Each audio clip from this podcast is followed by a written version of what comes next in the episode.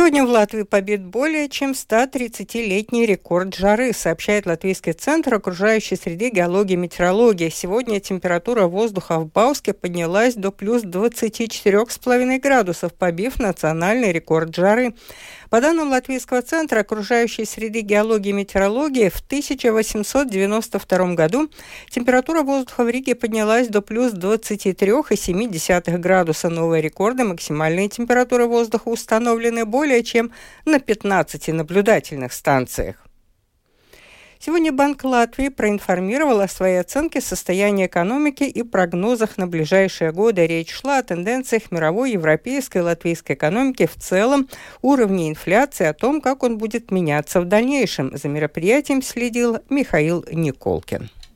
Первым на сегодняшнем мероприятии выступал президент Банка Латвии Мартин Шказакс. Он рассказал о тенденциях мировой экономики, в том числе отметив, что в первом полугодии рост и спрос были достаточно слабыми, что в целом не повлияло на силу рынка труда. Также Казакс подчеркнул, что инфляция в мире и Европе начинает снижаться, хотя уровень базовой инфляции остается на достаточно высоком уровне, и крупные центральные банки сохраняют ограничительную монетарную политику. Целью Казакс обозначил достижение уровня инфляции в 2% в еврозоне к 2025 году году. Подводя итоги своего выступления, президент Банка Латвии заявил следующее. Инфляция снижается во всем мире. Чтобы обеспечить возвращение инфляции на уровень в 2% и чтобы она не начала снова расти, ставки на нынешнем уровне будут сохраняться длительное время. Более слабая экономика означает и низкий спрос для латвийских предприятий. Забегая немного вперед, несмотря на то, что экономика достаточно слаба, хорошая новость в том, что рынок труда является относительно сильным, поэтому доходы жителей начинают возвращаться. Второе, Сравнивая Латвию с Литвой и Эстонией, мы этот кризис пережили менее болезненно. Экономика в этом году в небольшом плюсе, в отличие от Литвы и Эстонии, где мы видим минус. К слову, статистика действительно показывает, что уровень безработицы в Латвии находится на весьма низком уровне. Он составляет около 6,5% от экономически активных жителей Латвии. И по прогнозам банка в следующие два года даже немного снизится. Подробнее о ситуации в Латвии рассказывал руководитель управления монетарной политики банка Банка Латвии Улдис Руткасте. Очень похоже, как в Европе, так и у нас экономика в большой степени стагнирует. Период стагнации, скорее всего, приближается к концу, так как постепенно начинают восстанавливаться реальные доходы жителей и покупательская способность. Это подстегнет спрос и внутреннюю экономику уже в конце этого года и еще сильнее в следующем году. Несмотря на это, этот год был достаточно слабым. Второй квартал негативный. В третьем квартале в нашем видении мы также стоим на месте. Руткасте объяснил, что виной этому общее ослабление спроса в Европе и странах-соседях, что затормозило наш экспорт, а также снижение местного спроса, на что повлиял рост инфляции и снижение покупательской способности местных жителей. При этом он отметил, что наблюдается рост добавленной стоимости в отраслях, так как большую роль в этом вопросе играют налоги. Банк Латвии повысил прогноз среднегодовой инфляции на 2023 год с 8,5% до 9%, а на 2024 год прогноз снижен с 2,4% до 2,3%. В свою очередь прогноз прироста ВВП на этот год снизился с ранее прогнозировавшихся 1,2% до 0,6%. Также ожидается, что базовая инфляция, которая по оценкам экспертов сейчас находится на достаточно высоком уровне, продолжит снижаться и в 2025 году. Михаил Никулкин, служба новостей Латвийского радио. Екапелс получил дополнительное государственное финансирование на ремонт защитной дамбы. Общие строительные расходы составят почти 17 миллионов евро. Вчера самоуправление и компания Якопелс ПМК подписали договор, и через две недели начнутся первые работы. Подробнее в сюжете Сергея Кузнецова. В январе этого года в результате ледохода на Даугаве в районе Екапилса образовались заторы. Часть города подтопила. Основной удар приняла защитная дамба, которая выдержала. Удалось избежать крупного наводнения в центре Екапилса. Практически сразу после отхода стихии было ясно, что дамбу необходимо укреплять. В середине августа самоуправление открыло тендер на строительные работы, рассказывает председатель Екапилской краевой думы Райвис Рагайнис сумм, которая была превентивно выделена на становление дамбу, не хватает. Было 13 миллионов 992 тысячи, у нас была сумма только 12,5 миллионов. Ремонт дамбы финансируется из трех источников – самоуправление, государство и еврофонды. Край выделяет из своего бюджета 641 тысячу евро. Вклад государства – 1 миллион 800 тысяч. Европейские деньги – 14 миллионов 300 тысяч евро. После внесения поправок и проведения конкурса вчера самоуправление подписало договор со строительной компанией, продолжает Рави Андреевис Рагайнис. Это почти 17 миллионов. Строители отремонтируют имеющийся участок дамбы. Это 5,1 километр. С левой стороны,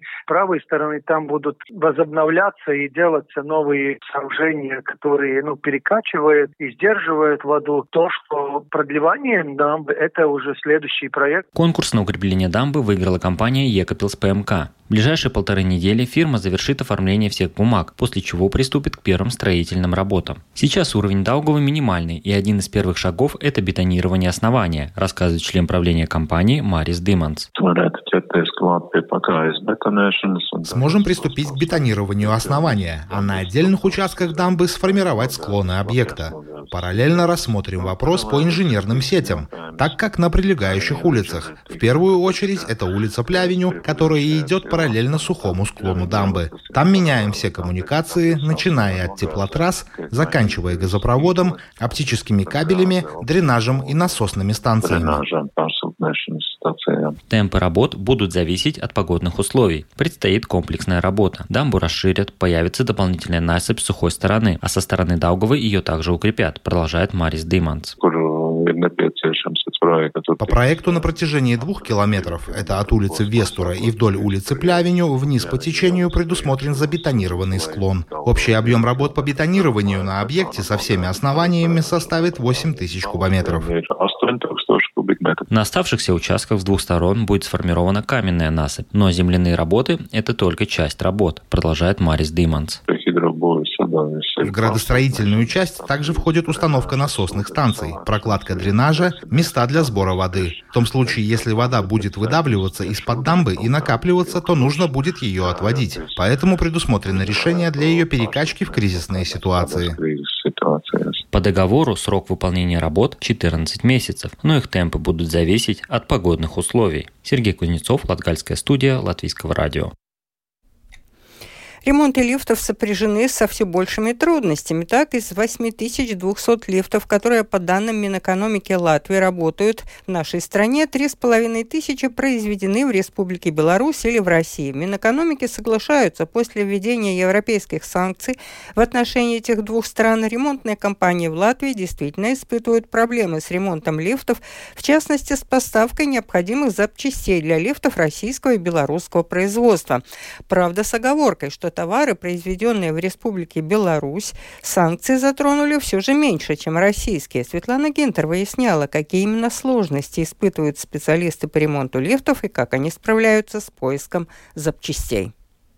Член правления предприятия Ресепт Холдинг Лифт Анатолий Кулик рассказал, как его предприятие справляется с отсутствием поставок запчастей для ремонта лифтов. Мы единственная в Латвии компания, которая имеет свою производственную базу. То есть мы вот из могилевских лифтов делаем отделку кабин, двери, покупаем металл, гнем. Плюс у нас еще с тех времен большие запасы. Пускай они там бэушные, знаете, там по-разному есть. Но все можно отремонтировать, потому что мастерские есть. Ну и плюс где-то мы там в других местах достаем. Ну, допустим, в Китае покупаем оборудование, которое подходит там. Где-то в Европе покупаем.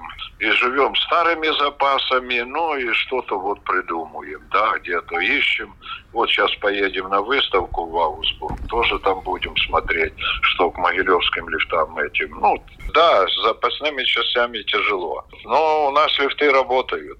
В Риге практически две трети лифтов обслуживаем, это под 900. Ну и РНП, Рига самопарводник.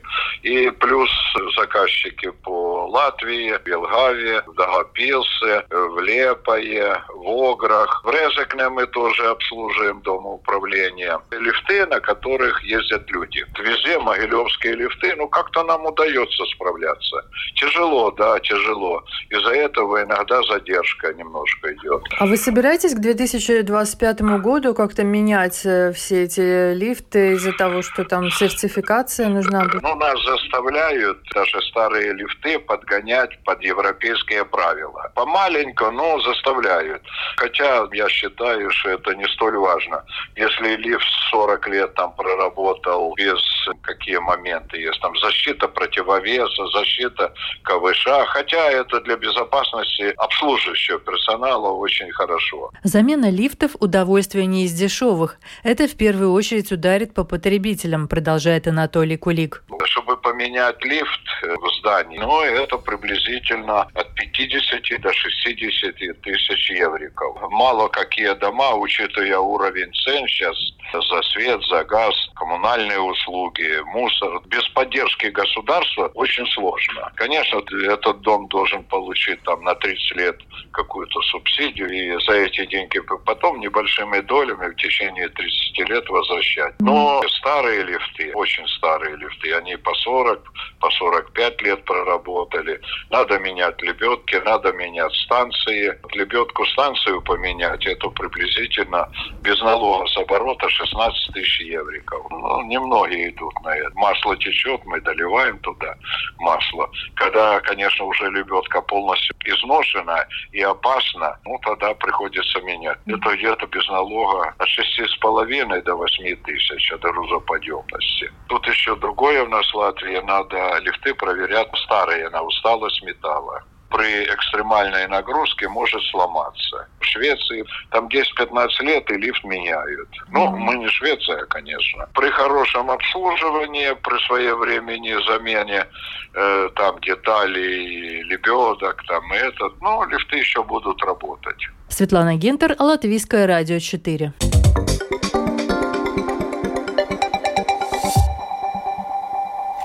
Российские спортсмены смогут принять участие в Паралимпийских играх 2024 года в Париже в нейтральном статусе, сообщила пресс-служба Международного паралимпийского комитета. В ближайшее время планируется созвать заседание Латвийского национального совета по спорту, чтобы рассмотреть вопрос дальнейших действий и участия латвийских спортсменов в Паралимпийских играх в Париже, сообщила премьер-министр Эвика Силиня.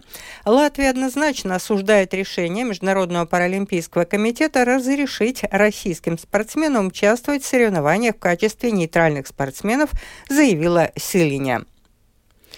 Число вынужденно уехавших в Армению жителей Нагорного Карабаха приблизилось к 90 тысячам. Чуть больше 20 тысяч из них обеспечены государственным жильем, об этом сообщает армянское правительство.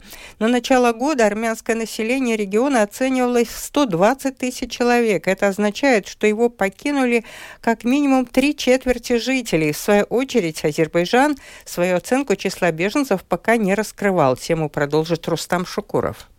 Премьер-министр Армении Никол Пашинян заявил, что в регионе может не остаться армянского населения. Он обвинил азербайджанские власти в этнических чистках и депортации жителей. Армения направила в Степанакерт несколько десятков автобусов для вывоза тех, у кого нет личного транспорта. 30 автобусов для отправки жителей региона в Армению направили и власти Азербайджана. Баку заявил, что слова премьера Армении подрывают перспективу достижения мира между Баку и Ереваном. Азербайджанские власти подчеркнули, что с их точки зрения массовый отъезд – это личное решение жителей. МИД Азербайджана в своем заявлении указал, что призывает местное население не покидать Нагорный Карабах и начать реинтеграцию в азербайджанское общество. И последнее. Министр образования и науки Анда Чакша поздравила педагогов с Днем Учителя. Учителя занимают особое место в сердце каждого человека и всего народа, ведь именно они учили читать, считать, познавать и мыслить, ставить цели, достигать их, сказала министр. Министр напомнила изречение древнегреческого философа Плутарха. Ученик – это не сосуд, который надо наполнить, а факел, который надо зажечь. Пусть факел знаний, который вы зажигаете, зажигаете в своих учениках, никогда не погаснет погаснет, пожелала министр учителям, заверив, что будет добиваться повышения престижа профессии и зарплат. День учителя отмечается в Латвии в первое воскресенье октября. Это был обзор новостей дня 29 сентября. Продюсер выпуска Дмитрий Шандро. Выпуск провела Алдона Долецкая о погоде. Yeah. Ночью облачность увеличится, временами дождь, южный юго-западный ветер утром сменится юго-западным, западным 2-7 метров в секунду, а на побережье в порывах до 15 метров, температура воздуха от 11 до 15 градусов, на побережье 15-17. Днем переменная облачность, временами дождь, Ветер юго-западный, западный, на побережье порывами 15-16 метров в секунду, температура воздуха от 16 до 19 градусов тепла. В столице переменная облачность. Со второй половины ночи временами дождь, ветер южный, во второй половине ночи сменится юго-западным западным 4-8 метров в секунду. Этой ночью в столице 15-17, завтра днем 17-19 градусов тепла. Медицинский тип погоды второй благоприятный. Читайте наши новости также в Фейсбуке на странице Латвийского радио 4 и на портале РусЛСМ ЛВ.